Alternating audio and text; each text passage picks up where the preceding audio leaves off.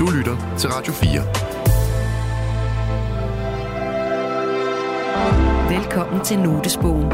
I dette program er det journalist Torben Sange, der åbner sin notesbog. Jeg tager noter, når de kommer til mig, og jeg enten har øh, pen og papir eller en computer ved hånden. Notesbøger er personlige og intime, og det vi skriver i dem er ofte ufærdigt og umiddelbart. Mine noter er sjældent bare sådan stikord. Det er som regel tankerækker, hvor det ene tager det andet, og det går som regel ret hurtigt. Vi har inviteret tre mennesker ind, der har et særligt blik på verden. Mennesker, der betragter vores kultur og omsætter det til værker, tekster og dramatik. Det er journalist Torben Sangel, dramatiker Line Knudsen og forfatter Kasper Kolding Nielsen. Det er klart, at de ting, jeg beskæftiger mig med i mit arbejde, er også dem, der fylder mange af mine noter. I dag er det Torben Sangel, der åbner sin notesbog. Det kan være comedy, det kan være kunst, det kan være følelser, det kan være psykologi. Det kan sådan set også bare være tanker om livet og det at leve, eller debatter derude og sådan noget. Velkommen til Notesbogen på Radio 4. Hej, det er Torben Sangel her. Nu skal det handle om ordenes magt, og om de ord, der mangler i det danske sprog. Min første note, den lyder sådan her. Gør det en forskel, om vi har et ord for noget eller ej? Skal vi finde på ord for de følelser, vi fornemmer, men ikke helt kan sætte ord på? Eller måske nogle flere smagsnuancer eller kropsdele? Svaret er ja, i hvert fald hvis man spørger mig. Den note vil jeg gerne uddybe, inden vi går til min gæst og til en masse konkrete ord, som vi foreslår skal med i det danske sprog. Man kan sige, at der er sådan et grundlæggende spørgsmål om, om ord det bare er nogle navne, vi sætter på ting og fænomener, eller om ord faktisk har så stor en magt, at de skaber virkeligheden. Svaret det ligger et sted imellem de to, påstår jeg så. Ordene de påvirker vores oplevelse af virkeligheden. Man kunne mene, at for eksempel kærlighed det bare er et ord, vi sætter på en følelse, der eksisterer, og at det ikke ændrer på følelsen af kærlighed. Man kunne også mene, at begrebet om kærlighed nærmest skaber det, vi forstår som kærlighed. At der simpelthen ikke fandtes kærlighed, før nogen fandt på ordet. Der fandtes måske bare noget tiltrækning og noget behov for sex og omsorg, men da ordet kærlighed kom på bane, så kom der en masse betydninger og idealer, som udgør det, vi kalder kærlighed. Jeg tror bestemt, man følte kærlighed, før ordet det kom. Ordet har ikke skabt kærligheden. Men jeg er samtidig ret sikker på, at både ordet og alle de betydninger, som vi har udstyret ordet med, de gør en forskel. Vi mærker det på en anden måde, fordi vi har et begreb, som ikke bare har én betydning, men en masse betydninger knyttet til sig. Så pointen er, ord gør en forskel. De forstærker fænomener og giver dem nogle bestemte associationer og fortolkninger. Og det er det, det skal handle om nu, hvad ord gør ved vores oplevelse af virkeligheden, og om det er godt og vigtigt at have en masse ord for de ting, vi ikke allerede har ord for. Skal vi for eksempel finde et ord for det, man er, når man har drukket og ikke er tørstig mere, ligesom mæt? Eller et ord for den følelse, man har, når ens gæster lige er gået, og der bliver helt stille?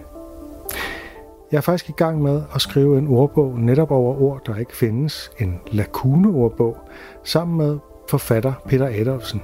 Og han er ikke bare min samarbejdspartner, det er hans idé og initiativ med den her bog, og det er ham, der har indsamlet den første bunke ord.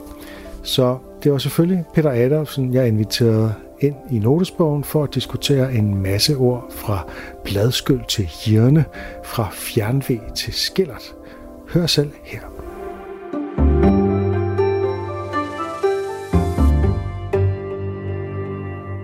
Velkommen til dig, Peter. Tak skal du have. Jeg vil gerne begynde med et ord, øh, som jeg lige har brugt om dig, nemlig ordet forfatter. Du har for nylig skrevet i Weekendavisen, at du har lidt svært ved at tage ordet forfatter til dig. Hvad er det, der er så prekært ved den her forfatterbetegnelse? Ja, men det er jo noget med, at det, det, det er bare prætentiøst og selvhøjtidligt, eller har altid føltes sådan for mig. Øhm, men, øh, men altså, det er, jo, det er jo jeg er jo nået til et punkt, hvor det er endnu mere prætentiøst at påstå, at jeg ikke er det. Øh, først og fremmest, fordi jeg ikke kan så meget andet, men også fordi jeg nu har, har gjort det i ja, 25 år er der i hvert fald gået, siden min første bog kom. Men det er jo sjovt, fordi man kunne betragte forfatter bare som en betegnelse for en, der skriver og, øh, og, og udgiver bøger. Øh, mm. Så, så hvad, hvor i ligger det prætentiøse? Ja, men det er jo måske bare et eller andet... Øh, øh, hvad skal vi sige, det er sådan noget dobbelt prætentiøst, jeg har med mig selv, eller sådan noget. Altså, det er jo, det er jo rigtigt, altså, jeg, i den der øh, lille kommentarting, der gennemgår jeg jo, at min... I starten tænkte jeg jo netop, at en forfatter, det er en, der har skrevet en bog, som er blevet udgivet. Men så er der sådan noget, øh, som jeg henregner til min urprotestantisme, altså at man skal ligesom leve af det. Det er jo også noget, der ligesom er født af de her sådan øh, familiefester og andre sociale sammenhænge, hvor folk spørger, hvad, hvad er du så? Okay? Og så, så, så, så, så ved jeg ikke rigtig, hvad jeg skal sige, men, men, men, øh, men jeg bliver jo nødt til at sige forfatter, fordi det er jo det, jeg laver, men, men lever du så af det, er jo så altid det opfølgende spørgsmål. Kan du leve af det? Og så, øh, og så har jeg sådan set øh, besluttet på et tidspunkt, at jeg gerne ville svare. Jeg tror aldrig, jeg lykkedes med at have øh, testikler nok til rent faktisk at gøre det. Men, men jeg ville gerne svare, ja, jeg vader i dollars og fisse til knæene. Sådan. Det er noget af et svar, der vil, vil, vil genklang til jyske familiefester. Mm. Øh, men hvad hedder det? Den der idé om, at der er noget prætentiøst, altså sådan noget lidt øh, noget særligt ved det at være forfatter og kunstner i det hele taget. Det er vel sådan en overlevering fra en, en romantisk idé, altså det vil sige, mm. ordet forfatter har en masse øh, vedhæng, en masse konnotationer, som man kalder det, altså medbetydninger, som vi lægger i det, og som måske stammer fra en tid, hvor at øh, man ophøjede forfatter, og måske gør man det stadig lidt. Og er det ikke det, som du måske på en eller anden måde sådan lidt jantelovsagtigt krummer tær ved? Jo, det er det nok. Altså, det er også... Jamen, det, er, det er jo noget med den der øh, kunstnerrolle, at kunstnere opfatter sig selv, eller andre tror, at kunstnere opfatter sig selv som noget særligt, som en kategori, ja. der er hævet over andre, mens jeg jo... Øh, både mener det, men alligevel ikke mener det, ikke også? Fordi, at, altså selvfølgelig mener jeg det ikke, fordi der er, det er et håndværk på, på, på, på linje med alle mulige andre håndværkere, og det er et fag, og det er noget, man gør. Samtidig så er der jo et eller andet med, at man finder på sådan angiveligt ligesom trækker det ud af den blå luft. Det er bare noget, jeg finder på, hvilket jo også er noget forbandet vrøvl, fordi at at, at det, er jo, det, er jo, det er jo, jeg mener jo dybest set, at det er en form for kombinatorik. Altså jeg trækker på alle mulige kilder, jeg stjæler fra øst og vest og med arme og ben, og så sætter jeg det sammen på en, på en ny måde. Men det er jo i det hele taget det, man altid gør. Ja, hvis nu du havde været komponist, så kunne man sige, at det at komponere, det er egentlig bare at sætte ting sammen. Ja, og, og jeg tager og du også, sætter ord sammen. Jeg sætter ord sammen. Og, og du udgiver dem i bøger og øh. Øh, øh, får en slags penge for det, så, så mm. i den forstand er du jo forfatter. Ja, det må jeg jo nok indrømme, jeg er. Jeg har fået at vide, at tommelfingerreglen er, når du har udgivet to bøger, så må du kalde dig forfatter. Og okay. det, er jo, det er jo ikke noget, der står mejslet i sten nogen steder, men det er sådan en tommelfingerregel, mm. man har. Så derfor er jeg formelt set også forfatter, mm. øh, men jeg bruger aldrig selv det begreb om mig selv. Men det er der så andre, der mm. gør, og det er så, ja, det er vel okay, jeg har udgivet nogle bøger, så, mm. så er det vel sådan, det er. Der er en stamme i Namibia, som øh, du har fortalt mig har en masse ord for grønne nuancer, men mangler ord for nogle andre farver. Hvordan er det, det er? Ja, det var noget, jeg læste på internettet en gang, som man jo gør. Øh, at de... Sandhedsstedet, oraklet internettet.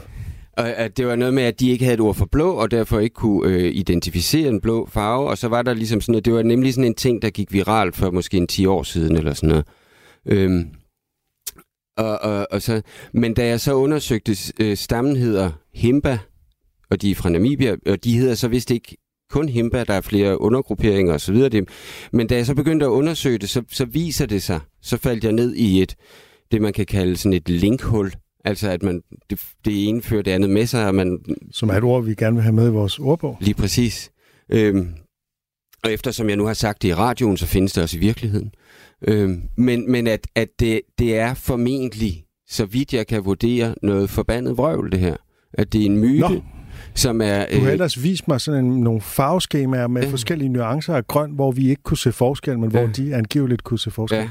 Men, men det, er, øh, det, det er i hvert fald meget mere komplekst, men så vidt jeg kunne vurdere, eller sådan nogenlunde sjuse mig frem til at halvforstå ud fra alle de links, jeg så læste, det er, at det er noget meget dårlig forskning, som er blevet endnu dårligere formidlet i et dokumentarprogram af BBC, hvis nok i 2015, øhm, som så er blevet til sådan en, en internetmyte, fordi det er sådan en rigtig god ting at sige i festlige sammenhænge, eller sådan noget, eller at ordet blå har de ikke begreb for, og sådan noget, og til himlen, så ser de den ikke som blå, og sådan noget. Øh.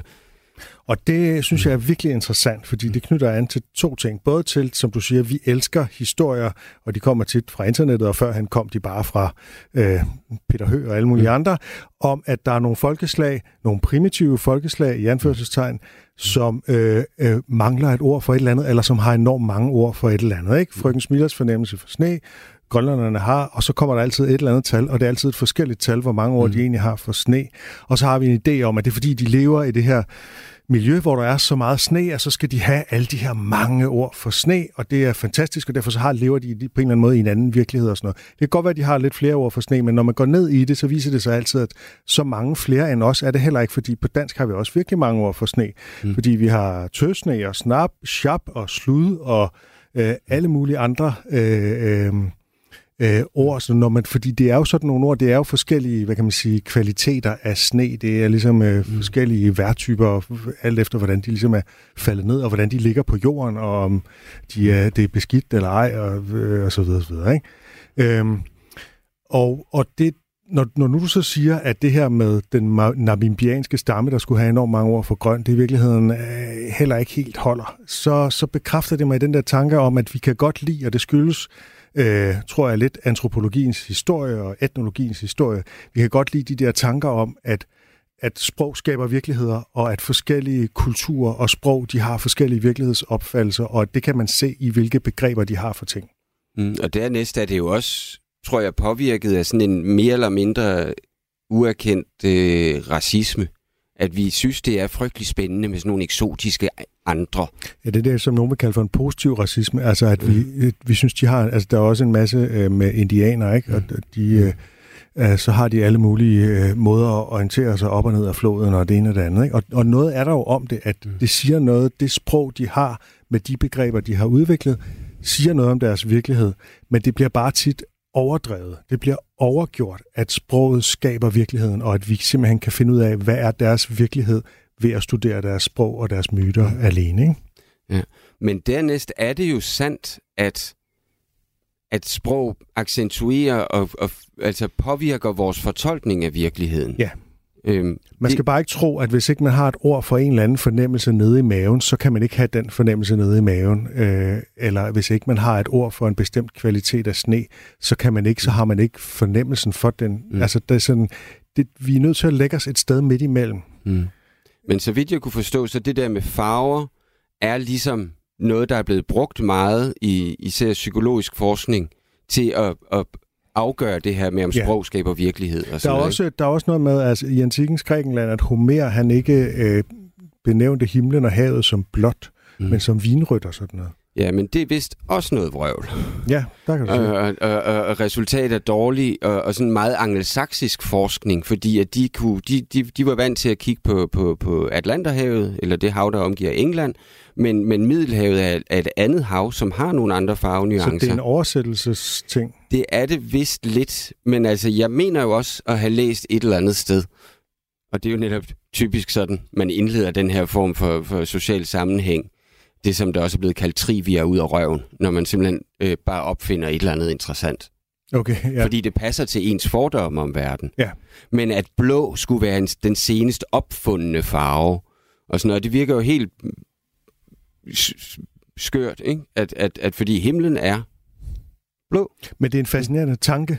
Det er nemlig... At, at man ikke har kunne se himlen som blå, før man opfandt, at der var et ord, før man opfandt ordet blå, og derfor havde begrebet blå. Ikke? Men, øhm, men det synes jeg er virkelig interessant, og det peger jo ind i vores, øhm, i vores øh, ordbogsprojekt, vores lakuneordbog. Vi skal lige have på plads, hvad en lakuneordbog er, og hvordan du fik ideen til den. Hvorfor skal vi have en, en bog med ord, der mangler? Jamen altså, det, det skal vi jo heller ikke nødvendigvis, men, men det... Men det jeg, synes vi jo så, vi skal. Ja, altså jeg synes, ideen er meget sjov, og det, det er en, en, egentlig også meget interessant, og det er ikke bare ren øh, øh, fis og ballade og, og mandelgave-projekt og sådan noget. Det er noget med, at der er måske nogle fænomener i verden, som ligesom, i hvert fald på dansk, mangler en betegnelse, og så... Øh, så, så det var en idé, jeg fik for, for efterhånden meget længe siden. Jeg tror sådan noget 2008-2009. Og så, øh, så var der... Øh, på daværende tidspunkt var jeg lærer på forfatterskolen, og der havde jeg ligesom sådan en, en flok elever, dem, at der, der gad være med. Vi var inde og holde et møde med Ebba Jordan på Dansk Sprog og Litteraturselskab, og så senere øh, har jeg været i Sproglaboratoriet på P1 med Helle Solvang i en programrække på fire programmer, hvor, hvor der så ligesom var tilknyttet også en Facebook-side, hvor folk kunne skrive ind, fordi at det er også noget, man kan fornemme, det her det er virkelig noget, folk interesserer sig for. Fordi vi fik en syndflod af, ja. af, af folk, der skrev ind. Og senere har jeg også lavet et program på Radio 24 blandt andet med dig, Torben Sangind, ja. hvor vi også diskuterede det her projekt. Så det har været sådan et projekt, jeg har haft kørende i, i, i mange, mange år, og det har ligget stille i, i mit bunder, og det tit er jeg stødt på, at jeg ligesom at jeg er simpelthen for, for, for, for, for meget en halvstuderet røver. Jeg ved, jeg lukker alt muligt lort ud, men jeg ved ikke særlig meget om noget som helst. øhm, og så tænker jeg, at jeg skal have en, en klog akademiker, sådan lidt et universalgeni. Og så kommer jeg til at tænke på dig. øh, vi skal lige have slå fast, at en lakune, det er sådan et fremmedord for en mangel eller et tomrum, som man især bruger om tekster faktisk. Ja. Når der, når der er noget, der mangler i en tekst. Øh, jeg tænker, at vi skal komme med nogle eksempler, så folk de forstår, hvad, øh, hvad det er for en ordbog, øh, vi har gang i. Og da du lavede den her undersøgelse sammen med P1, så var der nogle øh, ord, som ligesom er nogle, nogle betydninger, nogle, nogle øh, ord, folk efterlyste, som ligesom gik igen, også i min egen lille undersøgelse på Facebook. Øh, og jeg tænkte, vi kunne begynde med nogle af dem, altså de øh, lakuner, vi så kalder det, ikke, øh, som folk især efterspørger. For eksempel, når man spiser, så bliver man mæt, men når man drikker, hvad bliver man så? Mm.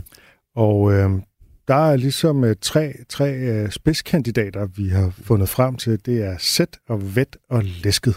Ja. Altså det er jo virkelig måske den allermest klassiske lakune, øhm, og den, øh, det, vi er mildest ikke de første til at identificere den, fordi i 1899 var der et tidsskrift, som jeg mener hed Hver 8. dag, som også lavede sådan en læserkonkurrence for at finde frem til det her ord. Øh, og de fandt så frem til ordet at være sæt. Øh, og så har den, den har ligesom dukket op med jævne mellemrum, den her mangel i sproget. Jeg vil få, altså jeg har, jeg har tænkt læsket ligesom sådan, bare når jeg, når jeg virkelig har manglet et ord for det, så har jeg brugt læsket. Det er bare ikke så elegant, fordi det ikke har den samme som mæt. Mm. Altså det er bare ligesom en, en tillægsform, ikke? Mm. Øh, så jeg hælder mod vet, fordi det minder om væske og vand, og også om mæt. Mm. Og det jeg kan også godt lide den. Altså, så, så, så den synes jeg, at, øh, at den vi vil vælge og putter i vores bog, og hermed Sådan. indfører i dansk. Så er det besluttet. Nede i supermarkedet, der er der de her aflange brækker, der adskiller den ene kundes varer fra den næste kunde, og øh, den er der også overraskende mange, der efterspørger. Selvom der eksisterer nogle ord allerede, ikke mindst ordet skillert.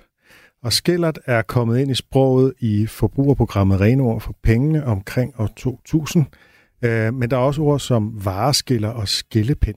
Hvad for et ord kan du bedst lide? Jeg kan bedst lide skiller. Det er derfor, jeg måske mm. tager den som den ja, første. men den, den er jo indlysende god. Mm. Den, den er bare så mundret. Skillert. Mm. Ja. Altså det er sådan, det, det er, mm. der, den har en eller andet, hvor vareskiller eller skillepind, det, det, er sådan, mm. det er for omstændeligt på en eller anden måde. Skiller, ja. det, det, mm. det kan jeg virkelig godt lide. Øhm, så er der øh, et par kropsdele, vi skal også skal mm. omkring. Øh, indersiden af albuen er der mange, der spørger til. Øh, mm. og vi har begge to tænkt, og det er der sikkert også mange derude, der har, at det måtte hedde en albuehase, ligesom en knæhase.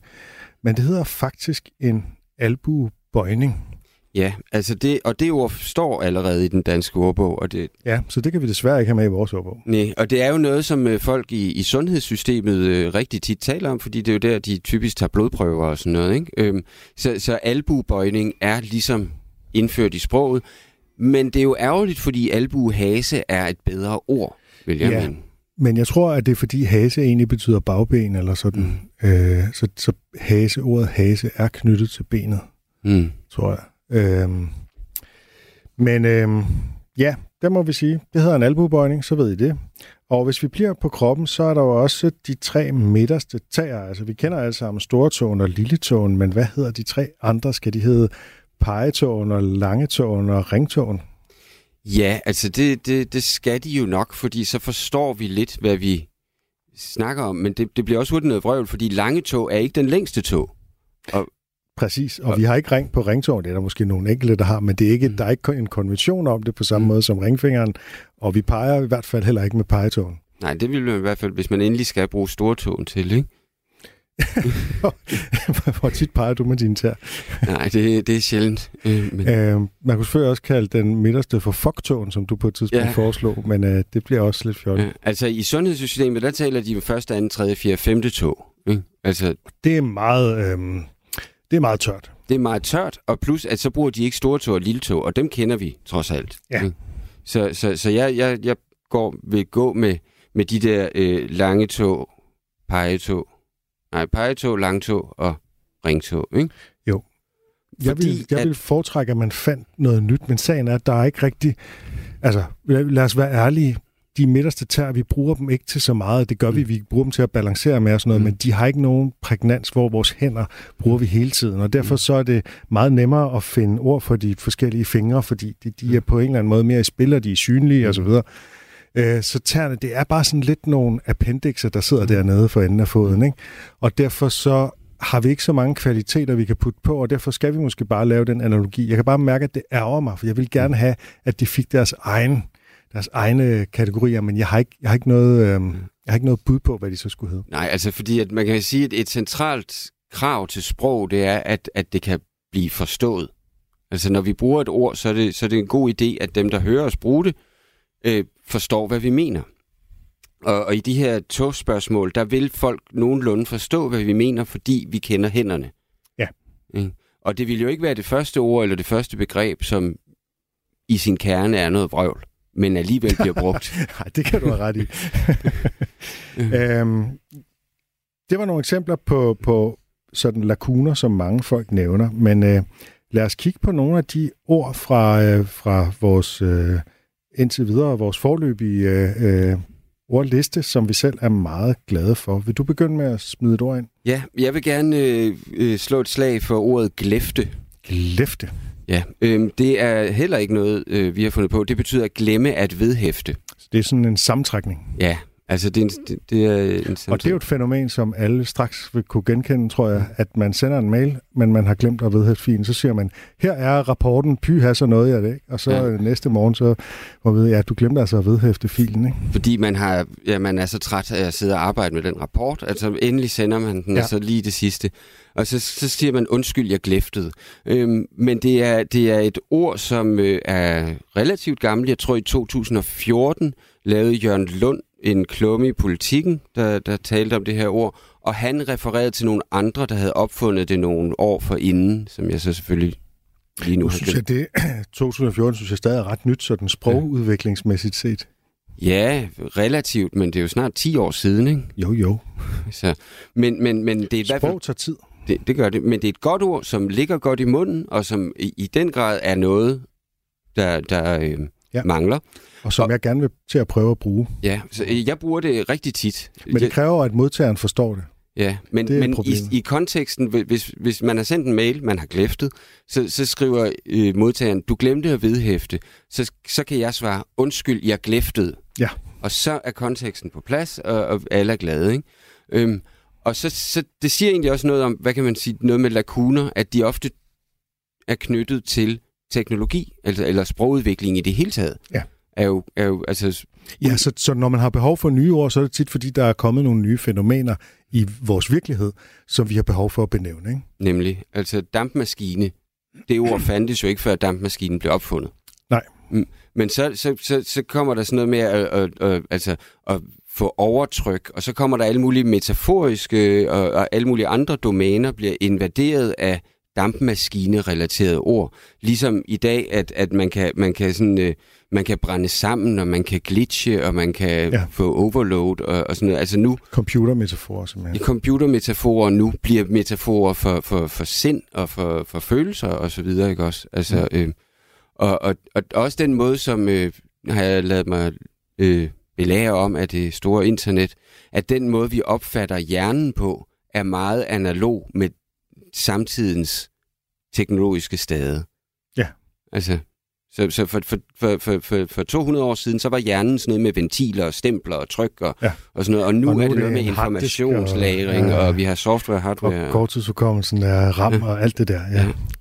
ja. Øhm, mit første ord øh, går i en helt anden retning, fordi det er et ord, som vi formentlig, eller et fænomen, som vi altid har kendt til. Det er nemlig bladskyld, som er det, at man, øh, når det regner, så kan man gå ind under et, et træ og finde ly. Men øh, så er der sådan, så kommer der ind imellem sådan et, et, et skyld af nogle store øh, dråber sådan med ujævne mellemrum, der falder ned fra bladene og, og ned under træerne. Ikke? Og det er simpelthen øh, bladskyld. Jeg synes simpelthen bare, at det er et, et smukt og simpelt ord for noget, man godt kender. Den der fornemmelse af, at du kan godt stå i ly under et træ, men kun til en vis grænse, så begynder der at komme de der bladskyld. Mm. Jamen, det er et smukt ord, jo. Ikke? Men det, det, det relaterer sig også en lille smule til en af indvendingerne mod Lakuno-ordbogsprojektet. Det er, at på dansk kan vi jo lave sammensatte ord. Ja. Og det er en uendelig mulighed, vi har. Vi kan altid gøre det. Øhm, så, så man kan ikke tale om, at dansk indeholder så og så mange ord. Fordi at man kan altid lave en ny ordsammensætning, som måske aldrig nogensinde er lavet før, men som er umiddelbart forståelig. Ikke? Altså hvis jeg nu for eksempel laver et bordklask, Ja. Med min hånd ned i bordet her. Så, så tror jeg godt, du forstod, hvad jeg mente, men jeg tror ikke, at der er nogen, der har sagt bordklask før. Eller et håndbordklask. Bordhåndklask. Ja. Der synes jeg bare bladskyld, øh, fordi jeg, jeg synes generelt, vi skal sådan undgå sammensatte ord, som alle enhver bare kan lave. Men jeg synes, bladskyld er så, så relativt kort, og det er ligesom, man kunne godt sige, man kunne komme med alle mulige andre mm. øh, øh, bladregnskyld, eller sådan, som var længere, og som havde mere den der, mm. det ene ord efter det andet. Men bladskyld, det synes jeg er så præcis, så det kunne jeg i hvert fald godt lide. Og så er det poetisk, ikke? Ja. Vil du spille et ord mere? Ja, men det er sådan set også et, øh, et, et, øh, et sammensat ord. Det er ordet trappeord. Og det kommer øh, fra, øh, fra Yiddish, tror jeg oprindeligt, hvor det er treppenvært, eller treppenværter. Eller også på tysk har de det også treppenvørter. Øh, som, som er en betegnelse for det smarte, velformuleret comeback, man kommer i tanke om efter situationen, efter man er gået, altså på vej ned ad trappen. Og det er jo også, kan man sige, en, en oplevelse, vi alle sammen har haft. At, at man i situationen ja, jeg skulle står... have sagt til hende ja, sådan og sådan, ikke? Og, og, og, og hvis man er sådan lidt, hvad kan vi sige, disponeret for den slags, så kan man bruge lang tid på at udtænke trappeord. Øhm, men, men det er jo sådan lidt en, en omsonst bestræbelse, fordi at øjeblikket er forsvundet, ikke? Øhm, jeg kunne umiddelbart øh, godt tænke mig, at det måske hed trappereplik, fordi det er jo en, som regel vil være en hel sætning, eller flere sætninger øh, mm. på hinanden. Så det, er mere, det har mere form af en replik, man skulle have sagt mm. i en eller anden form for muligvis ophidset dialog. Øhm, men det kan, det kan vi tænke videre over. Man kunne også tale om trappesvar, fordi det er ligesom altid er ja. respons på noget, ikke? Men, øh, men fordi trappen, trappenvørter findes på, på tysk, så, så, så hælder jeg til den. Men øh, det kan vi jo diskutere. Ja. Øh, jeg vil kort lige sige, at jeg har allerede i det her program nævnt ordet medundelig, som er den gode misundelse, så det vil jeg ikke træde mere rundt i, bare lige øh, vise tilbage til det. Man kan høre mit program om misundelse, der nævner jeg det. Men øh, jeg vil stadig tage ordet jumse på banen, som er at sidde sådan uroligt på stolen og flytte sig rundt i sædet, eller have en eller anden larmende bevægelse, man gentager. Det kan for eksempel være til et møde, hvor der er en eller anden, der er sådan irriterende restløs på den der måde. Ikke? Muligvis fordi vedkommende keder sig under det møde, som mange jo mm. gør. Øh, men jeg synes i hvert fald, det kunne være fint at have et ord mm. for det. Altså det er et ord i hvert fald, som jeg kender helt tilbage fra min barndom af. Øh, det er muligvis dialektalt, jysk, tænker jeg, men det er også fordi, jeg kender, øh, og det tror jeg helt sikkert er dialektalt nordjysk, nemlig høg. Høg, hvad betyder det? Jamen det, det betyder sådan noget rygter, men det er også sådan lidt jums der til siden. Ikke? Okay, ja. Altså øh, at hygge. Jeg kender dem slet ikke, Ja. og der er sikkert nogle lytter derude, der kender den. Ja, jums, det kender vi godt, men Mm. der må vi så bare sige, det er ikke med i ordbogen, så, øh, Mm. så så længe det ikke er det, så kan vi godt tage sådan nogle dialektord. Men jeg kan i hvert fald huske fra min barndom i Aalborg, at folk kunne sætte sig ned på en bænk og så sige, hyg dig. Det lyder som om, de skal hygge sig. Ja, men jamen, det betyder, at man skal lige øh, ja. flytte sig lige øh, lidt til side. Men, men jumset kan, jeg- kan, at jumse kan jeg også godt huske. Har du et sidste ord, inden vi går videre? Ja, øh, eller det er sådan set to ord. Det er øh, hjørne og hjørne stavet med H, som begge to er varianter af ordet hjørne, men henholdsvis et inderhjørne og et yderhjørne. Og hvem har brug for det? Jamen, det har man måske, altså, når man, når man ligesom skal... Ja, men spørgsmålet er, hvem fordi man kan jo altid stille dig hen i hjørnet. Øh, og, og måske er det netop præpositionen, der på dansk egentlig afgør den her forskel, fordi man siger i hjørnet, eller man står på hjørnet. Så er det et, så er det et, et yderhjørne, altså et hjørne. Øh, sådan et gadehjørne er et hjørne, og et, et hjørnet inde i et lokale er et hjørne. Men, men jeg kan egentlig meget godt lide tanken om, at man har to forskellige ord til de to ting, som jo er to egentlig Ja. forskellige ting. Ikke? Du lytter til Notesbogen på Radio 4. Og spørgsmålet er jo så, hvad, hvad det gør ved vores oplevelse af verden, at øh, vi har ord for de her ting. Øh, og der er det jo så, jeg tænker, at vi bliver mere opmærksomme på dem, vi har lettere ved at tale om dem, og tænke på dem, og henvise til dem, og det er en reel forskel. Så, øhm, og det vil jeg gerne give nogle eksempler på, altså at det gør en forskel, at de simpelthen bliver accentueret, vi bliver mere opmærksomme på dem. Og kerneeksemplet er måske, altså, øh, og det, det vil, tror jeg, sprogvidenskabsfolkene vil anerkende som et ord, nemlig hashtag MeToo. Det, er, det, det har haft en enorm opmærksomhed øh, på et, øh, eller har givet en enorm opmærksomhed på, på det her med seksuel udnyttelse af magt. Ikke? Så vi kan lynhurtigt råbe MeToo, og så har alle en idé om, hvad det handler om, eller sige det i en sætning, at det her er en MeToo, kan vi bare sige. Og så ligger der noget, som ellers ville kræve en meget lang forklaring om øh, det at udnytte sin chefposition eller sin magt over for en anden med nogle seksuelle osv., du ved, ikke? Øhm, øh, og så kan man så sige, at det er så vagt og bliver brugt så meget i flæng, at det måske skulle underandeles. Det bliver brugt om alt fra verbal chikane til voldtægt og så videre. Ikke? Men, men først og fremmest så har det betydet virkelig meget, at vi havde et ord at sætte på det. Og det har også, fordi det havde den der åbne betydning, det havde den fordel, at så kunne alle mulige kvinder berette om, hvad de havde oplevet, som de ikke har fortalt før. Men nu var der en paraply, et hashtag, som de kunne bruge til at sige, jeg har oplevet det her, og de behøvede ikke at have anden anledning, end at nu kørte der et hashtag. Mm. Og det mener jeg har gjort en, en virkelig vigtig forskel, øh, det her ord. Er du enig? Ja, det er jeg helt enig i, og, og jeg synes jo, det er, er, er meget et, et, en fantastisk opfindelse på den måde. Og, og, men, men netop som et ord, der stadigvæk er, så at sige, i sin skabelse, så det der med, hvor går grænserne for det? Er, er det, er det lidt for bredt, og skal det have underinddelinger, eller skal det lige begrænses lidt? Det er jo sådan en løbende forhandling, som vi sprogbrugere benytter os af, Ja. men nu har vi et sted at gå hen. Ja. Men, men den. Så i første omgang, det er at ligesom åbne ballet og sige, mm, her er der noget, vi skal tale om. Lad det være helt åben, og så kommer der så alt muligt, og så vil nogen sige, ja, men det bliver udvandet og sådan noget. Ja, ja, men nu, nu, øh, nu, nu åbner vi lige posen, og så kan vi begynde at snøre den lidt til senere. Ikke? Men det har jo i hvert fald betydet netop, at vi har fået en anden forståelse for ja, seksuelt magtmisbrug på en eller anden led. Ikke? Altså, Jo. og det kan jo... Og nu nævnte du det der med, at det, det tit er inden for teknologien, der kommer nye ord. Altså der er sådan en del somi-ord, jeg bare vil nævne kort, som humble bragging, som er det, at man praler med noget, men dækker sig ind under en eller anden falsk ydmyghed, eller Mm. vague booking, som er det, at man i et opslag skriver et eller andet vagt, såsom, åh nej, ikke igen, og så venter man på, at nogen skal spørge ind til det, og øh, ghosting, som er sådan en dating-app-ting, ikke? at man simpelthen undlader at øh, svare lige pludselig, selvom at man egentlig havde en dialog kørende. Øhm, og alt sådan noget der øh, gør, at man er mere opmærksom på det. Altså det, det kan jeg mærke, at det, at nogen har sat et ord på det, det gør, at jeg genkender det hurtigere, som det der, øh, man gør, som måske i de her tilfælde er lidt nederen. Ikke?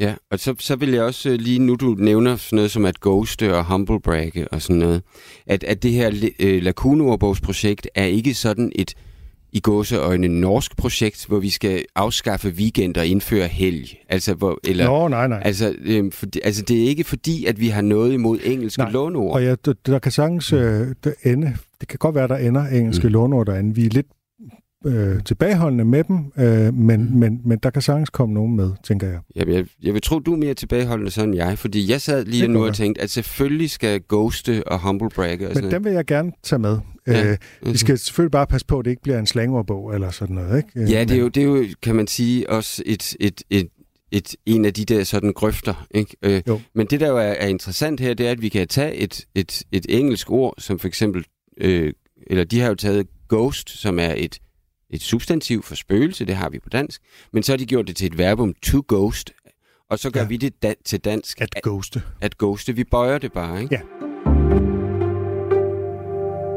Du lytter til Notesbogen på Radio 4. I dag er det Torben Sangel, der åbner sin notesbog.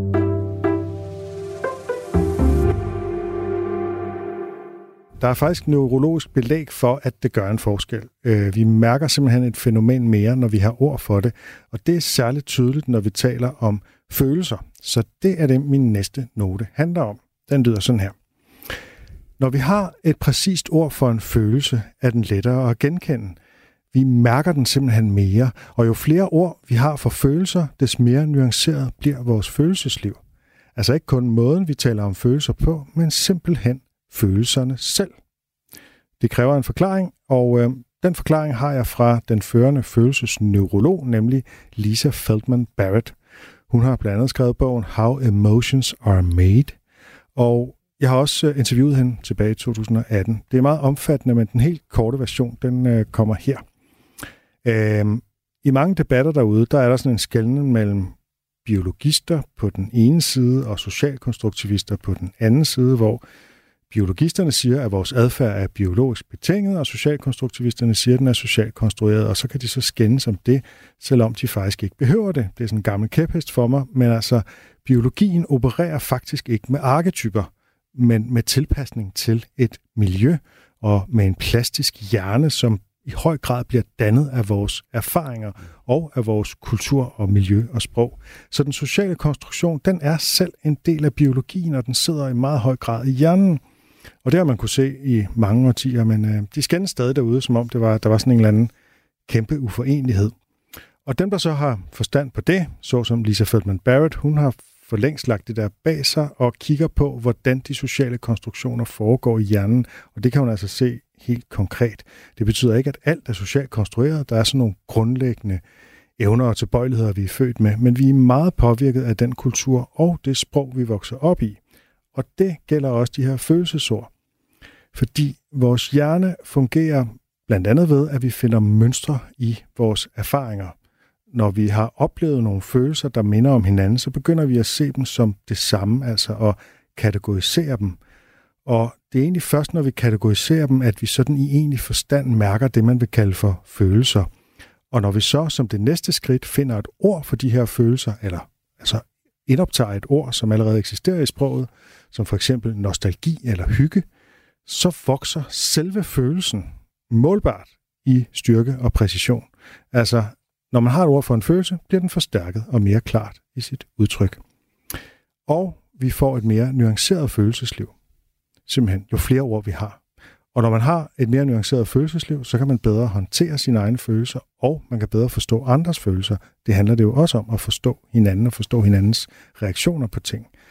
Det modsatte, det er dem, der ikke har mange ord for følelser. De er måske bare glade, eller også så har de det dårligt, men øh, de har ikke så mange ord at sætte på det. Måske det kan være, fordi de er opvokset i et hjem, hvor man ikke taler om følelser, og de kan tit rende ind i mange problemer af samme grund.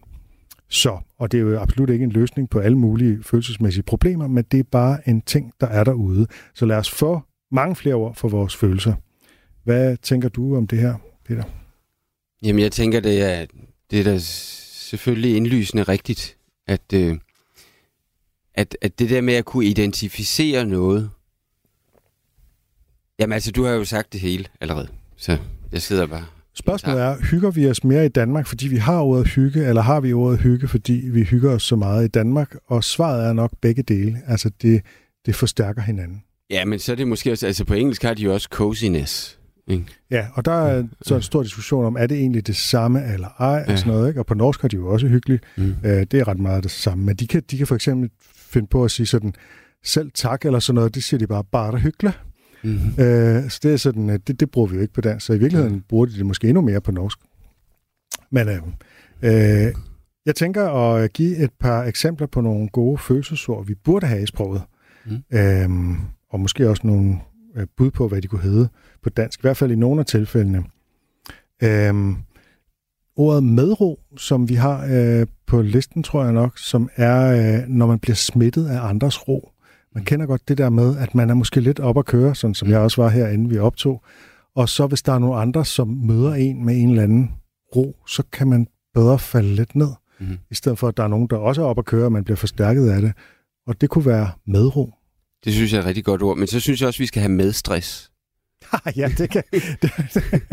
ja, men den er købt. Ja. Altså, fordi at, at det, det oplever Eller man også virkelig. Ja, med uro. Men, men, men især ja. sådan en eller anden... Altså, jeg synes, stress er virkelig noget, der smitter. Mm.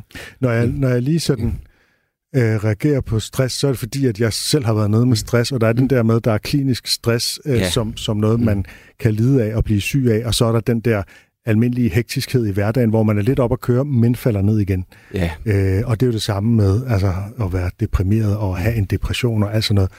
Øh, så det er bare derfor, jeg tænker, uro er måske mere åbent. Mm. Og det er jo måske egentlig også en meget interessant og relevant diskussion, det her, fordi vi har netop de her, altså, hvor man sådan siger til folk, er du sindssyg? Ikke? Ja. Men vi mener jo ikke i en klinisk psykiatrisk kontekst, eller, ja. åh, jeg er helt vildt stresset. Så er det ikke en klinisk stress, jeg, jeg men, men måske er sproget sådan, at det så nødvendigt, at vi finder andre betegnelser. Øhm, altså jeg snakkede netop, øh, grund til at nævne ordet sindssygt, det er fordi, at, at der var en, som jeg læste noget tekst højt for, og han har arbejdet i sådan noget NGO'er med psykisk syge, ikke? Og der er det sådan ligesom, han sagde, det her det, det, det er et problematisk ord, altså ja. ligesom N-ordet og sådan noget, ikke? Altså at han vil gerne have, at vi afskaffer og jeg troede faktisk, det var afskaffet indtil mm. forleden dag, da jeg var domsmand i mm-hmm. byretten, og øh, simpelthen hørte ordet brugt i en psykiatrisk udtalelse okay. flere gange. Så ja, men det er jo så måske det eksisterer så en, et sted i systemet. En meget uvagt, unwoke øh, psykiater, ja, I havde med det, at gøre det. Det kan så, være. Øh. Jeg, jeg ved ikke, hvilken status det har rent faktisk. Mm. Jeg troede, det var afskaffelse for, for psykisk lidelse. Ja. Men øhm, ja. Men, men i hverdagssproget, der, der må man jo konstatere, at du er sindssyg i hvert fald. Jeg havde det sindssygt sjovt i går. Ja, ja, det, det, blev, det, det, det, det, det mm. slipper mm. vi nok ikke lige af med, men det, der er du bare blevet en forstærker. Men måske skulle vi så netop, hvad hedder det, udgrænse ordet sindssyg til kun til en ikke-klinisk sammenhæng. Ligesom måske ordet stress skulle indgrænses, kan man måske sige, til en kun ja. klinisk sammenhæng. Ja. Men ja. Ja, men man skal også på en måde kunne sige, at jeg er lidt stresset i dag. Fordi ja, man ikke? ved godt, hvad man mener. Der er heller ikke nogen grund til at blive sådan fuldstændig dogmatisk. Øh, ja. Øhm, jeg har opfundet ordet, øh, da jeg faktisk skrev en bog om følelser, øh, for at illustrere pointen, så opfandt jeg ordet efterfestsomhed. Mm. Som er den følelse, man har, når de sidste gæster er gået, og man lukker døren, og der er stille og der har lige været livligt og gang i den, og masser af mennesker. Det synes jeg er sådan, der er sådan en stærlig, man er tit sådan lidt opløftet, men sådan på en, en træt og stille måde, og det, det går sådan meget hurtigt, det er sådan meget bræt, når man har sagt farvel og lukket døren, så er der sådan en særlig stemning, som jeg tænkte, det kunne man jo have et ord for, og jeg er selv blevet mere opmærksom på præcis den mm. følelse, efter jeg har øh, ligesom skrevet en artikel og brugt, øh, opfundet det der ord. Ikke? Jeg synes, det er et rigtig godt ord, fordi det er jo netop, altså det er jo også noget med, hvad var kriterierne for det her? Altså det, det skal være noget, der findes, og noget, der ikke er et ord for. Øh, og så må ordet godt være forståeligt, og på en eller anden led, og efter festsomhed, har jo, er jo i hvert fald på en eller anden led i, i familie med eftertænksom. Præcis. Øhm, som vi jo godt ved, hvad er, og, som, og det er også en form for eftertænksomhed.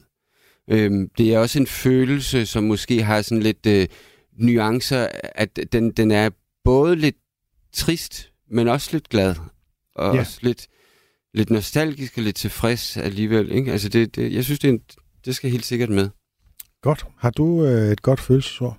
Altså, øhm, jeg, jeg godt og godt. Altså, jeg, jeg tænkte over ordet hjemhad, øhm, som, øh, som, som øh, faktisk har stået første gang, tror jeg, i den der listen i politikken. Okay, ja. Øhm, Vi Lars- stjæler gerne ord fra andre Ja, ja, ja, ja. sammenhæng, så længe de ikke står i ordbogen. Ja, ja, og så, så kan vi jo anføre kilde, hvis vi, vi husker det. Jeg tror, han hedder Lars Daller, er ham, der skriver den. Ikke? Øhm, men Jo. altså, han beskriver det som den følelse, der kan gribe en, når man lander i Kastrup i støvregn og blæst, eller sådan noget. Ikke? Altså, at, Ja. Altså det, er jo, det er jo et antonym til hjemve. Så det, det der med, at det er det er virkelig det modsatte af ude godt, hjemme bedst, det er sådan Mm. mm. noget med, der var alligevel federe derude, nu er jeg Mm. kommet hjem igen. Er det den? Ja, ikke? Altså, Ja. det er sådan det modsatte af hjemve på en måde, ikke? Jo. Altså, eller det, det er jo sådan en følelse, der kan ra- ramme en i det, man kommer hjem og tænker, fuck det her. Og så var det også bare, kan man sige, en følelse, et ord, der resonerede meget med mig, fordi vi er jo lige trådt ind i oktober, og jeg har sådan cirka 8 måneder om året, hvor jeg er en lille smule nedtrykt og generelt ja. lidt knotten. Velkommen i klubben. Ja, øhm, og, og så, så, så, så, så lider man lidt af, af hjemhad. Men, men jeg tror måske, at lige præcis hjemhad er ikke en god betegnelse for det her, fordi det er, det, det er Det er lidt for stærkt, tænker jeg. Had. had er alt for... Måske sådan hjemskuffelse, eller hjemtrist, eller hjem Ja. et eller andet. Det kan vi lige lege lidt med. Fordi det er ikke had, det vi egentlig taler om. Det er nemlig mere tristesse, eller ja. Sådan nedtrykthed, eller sådan... Hjem havde de ville være sådan, jeg hader Danmark. Ja, Det, det, ikke? Ja. det vil måske også være lidt meget. og jeg er bare sådan Eller lidt jeg hader min lejlighed, eller hjemnederen. hjemmederen. Vi, vi prøver at finde et ord. Øhm, jeg vil lige tage et par øh, ord hentet fra andre sprog. På hebraisk, der har de ordet firgun, som er det modsatte af skadefryd, nemlig stolthed på andres vegne og glæde over, at det går dem godt. Man har noget lignende på sanskrit, hvor det hedder mudita. Det synes jeg godt, vi kunne bruge noget mere af. Simpelthen et ord for at glæde sig på andres vegne. Vi har jo sætningen, men det kunne være fint bare med et ord. Ja. Det synes jeg er et, er et rigtig godt ord, også i forhold til det med at blive mere opmærksom på det. Men det, det, det, det taler så også om den der, kan man sige, den tredje indvending mod Lacuno-bogen, det er, at med få ord kan man sige det samme. En, altså, i- stedet for at sige et eller andet underligt ord på sanskrit, så kan vi bare sige, vær glad på Nå, andres men altså, vegne. ideen var, at vi skulle finde et dansk ord for det. Mm. Men, men Medglæde, for eksempel. Medglæde. Men egentlig synes jeg også, at nogle gange kan vi tage de her konkrete udenlandske ord og indføre det som sådan. Altså, øh, der er et berømte eksempler kunne være duende. Ja. eller, eller øh, sisu fra finsk, eller duende er fra spansk, ikke? eller som Jo. er sådan en En særlig følelse. særlig følelse, sådan øh, Ophøjet, ophøjet smerte. smerte sådan. men det er samtidig noget med, det, det er også i familie, lidt i familie med, med altså swing i musikken, fordi det er også noget med, at man taler om, at flamenco kan Ja, have duende. præcis. Ja, ja. Og, Og, og i virkeligheden, ordet duende betyder jo sådan nisse eller alf, øhm, og bruges også sådan, og, og sisu er sådan noget finsk, noget sådan særligt grit, vil man måske sige på engelsk, eller men, men i forhold til det her firgrund, der, der Mm. tænker jeg, at man godt vil kunne finde. Det kunne også bare være, altså hvis man Mm. ligesom skal sige, at det skal være parallelt med skadefro, så Mm. kunne det være glædefro. ja. Eller sådan Men fro betyder jo glæde, tror jeg. Nå ja, Mm. men så lykkefro. Lykkefro. Eller, Ja. Men jeg synes medglæde var egentlig Ja. meget godt, fordi Jamen, det, det, så, bliver, så tager vi medglæde. Fordi der har du det ord med, øh, samtidig med glæde og sådan noget. Ikke? Øh, lad mig også nævne, øh, det er så et ord fra David Foster Wallace, som er ambigufobi, som er øh, frygten for det tvetydige og for det, der er åbent for Mm. fortolkning, Mm. øh, som, som nogen kan have et ubehag overfor. Vi vil helst have klare definitioner. Det kan jeg godt forstå. Det må vi, det må vi hellere være gode Apropos MeToo. men, men vi må også være skarpe på at definere lige præcis det ord. Ja, det er klart. Øh, på japansk, der har man begrebet ijirashi, som er fryden ved at se nogen kæmpe for noget og klare sig over deres forhindringer og lykkes. Som jo er noget, som de fleste eventyr handler om, og Mm. alle sportsfilm nogensinde, og i det hele taget rigtig mange fortællinger. Øh, så det kunne man jo godt have et ord for. Ja. Så er man sådan mere opmærksom på det, og kan måske også lettere kritisere, hvor stor en kliché det er, selvom den virker for det meste. Ikke? Ja. Øh, på, på japansk har man også begrebet mono no aware, som er sådan en lidt trist fornemmelse af, at alting forgår, og alting bliver slidt op og rådner og forfalder, og alting skal dø. Både tingene og os selv. Sådan en slags memento mori har vi jo Mm. på latin. Ikke? Men, men det er ligesom bredt ud til, Det til, er bredt, til ting. bredt ud til ikke kun os selv, så det er netop ikke, Mm. nu brugte du ordet antropocentrisk før, det handler ikke kun om mennesker. Nej. Det handler netop også om tingene. Det handler om frugterne og Mm. det hus, man har bygget, og øh, Mm. selv stenen over mange millioner år skal på et eller andet tidspunkt slides ned og blive til sand. Og sådan, noget, ikke? Jeg synes, det er et rigtig godt ord, især fordi altså, memento mori betyder husk, du skal dø. Ikke? Så, så, så det er jo knyttet til, til døden og til, til, til kroppen og til, til, til, til mennesket selv. Ikke? Mens det der mono, hvad det nu hed på japansk, Mono no aware. det, det, det, så vidt jeg forstod ud fra din forklaring, det var, at det ligesom er mere knyttet til, til genstande, som ikke er en selv. Og det er ikke nødvendigvis død, men det er mere sådan forfald og opløsning og forgængelighed på en eller anden led, i en, i en bredere forstand. Ikke? Øhm, og der tror jeg, jeg kunne egentlig godt tænke mig, at vi så tog den japanske betegnelse. Men Ja, måske. Den er ikke så mundret, nej, det er den sgu ikke. og Men- min udtale er sikkert forkert, så undskyld til alle japansk kyndige derude. Øh, men, men jeg ved heller ikke, hvad man skulle... Måske sådan noget med... med ja, øh, det, noget med forfald, forgængelighed, et eller andet om... Jamen, vi kan prøve at tænke over det, i, når vi måske ikke lige er i radioen, øh, over hvilken dansk betegnelse man så kunne få for monono awari. Og jeg kommer også til at øh, opfordre lytterne til at skrive til mig, hvis de har bud på enten, hvad, hvad ordene kunne være for de ting, vi har talt om, eller som har nogle nye ord, som de gerne tænker skal med i Lacuna-bogen. Vi kan sikkert også tage en runde mere.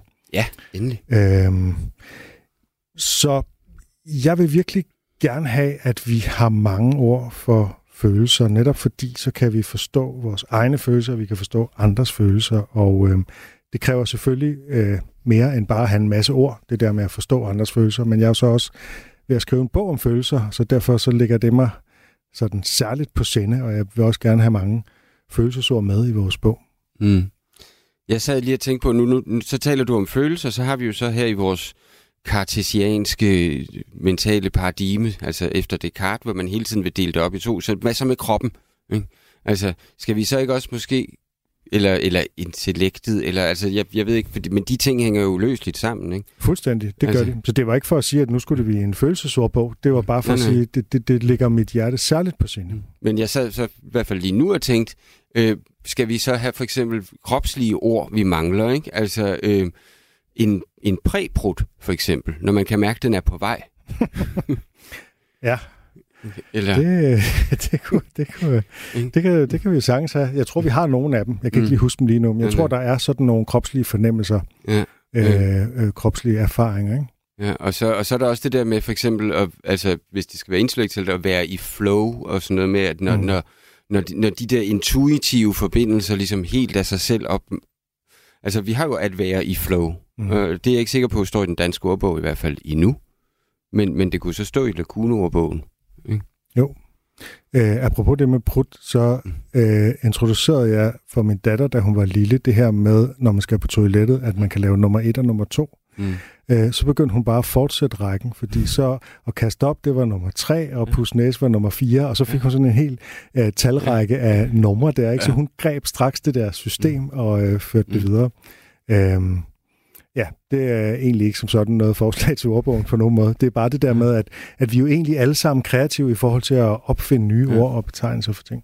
Og så tænker jeg jo også, at det egentlig er interessant lidt med det der med, med hierarkiet inden for de her. Ikke? Altså, vi har nummer et, som kommer ud af kønsorganet.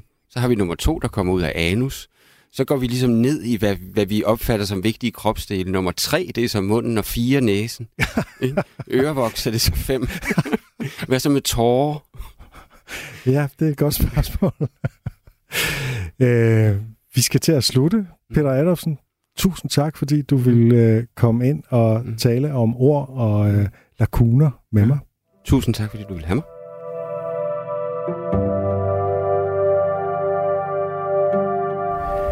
Vi kunne sikkert være blevet ved med at tale om ord meget længe, Peter Adolfsen og jeg.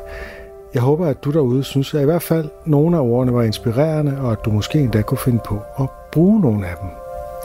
Hvis du selv har fundet på et godt ord, eller har hørt om et godt ord, som ikke står i den danske ordbog, eller hvis du tænker på et fænomen, som du synes kunne trænge til at få et ord, så skriv til mig på Torben Sangel i et ord, snabelag gmail.com. Det var altså torbensangel at gmail.com så vil Peter Adolfsen og jeg overveje, om det skal med i Lacuno-bogen. Jeg lover ikke at svare på alle mails, jeg får, men jeg lover at læse dem. Vi høres ved.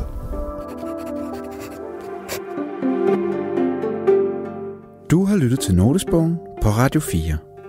Og i dag var det med journalist Torben Sangel og hans gæst, forfatter Peter Adolfsen.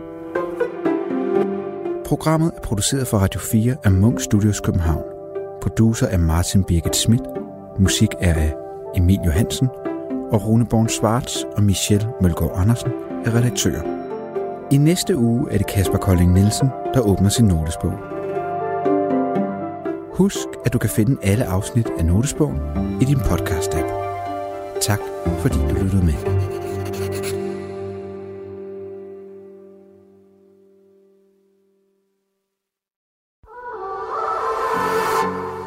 Kendt dansker er død i en time. Jeg synes, det ville være skrækkeligt, hvis jeg vidste, noget skulle være for evigt. Men først skal de spise et måltid, som var det deres sidste. Så kommer, kommer desserten. Så kommer den altså. Ej, fuck, hvor er det voldsomt. Og, øh... og altså, hvorfor, Anna? Hvorfor? Altså, jeg aner det ikke. Sammen med vært Lærke Kløvedal taler de om døden, maden og alt derimellem. Men fjordrejer, det er barndom. Det er gode stunder med min far. Det er noget af det eneste, jeg har haft med papa. Lyt til det sidste måltid i Radio 4's app, eller der, hvor du lytter til podcast. Æret være hans minde. Radio 4. Var det det? Det var det. Ikke så forudsigeligt.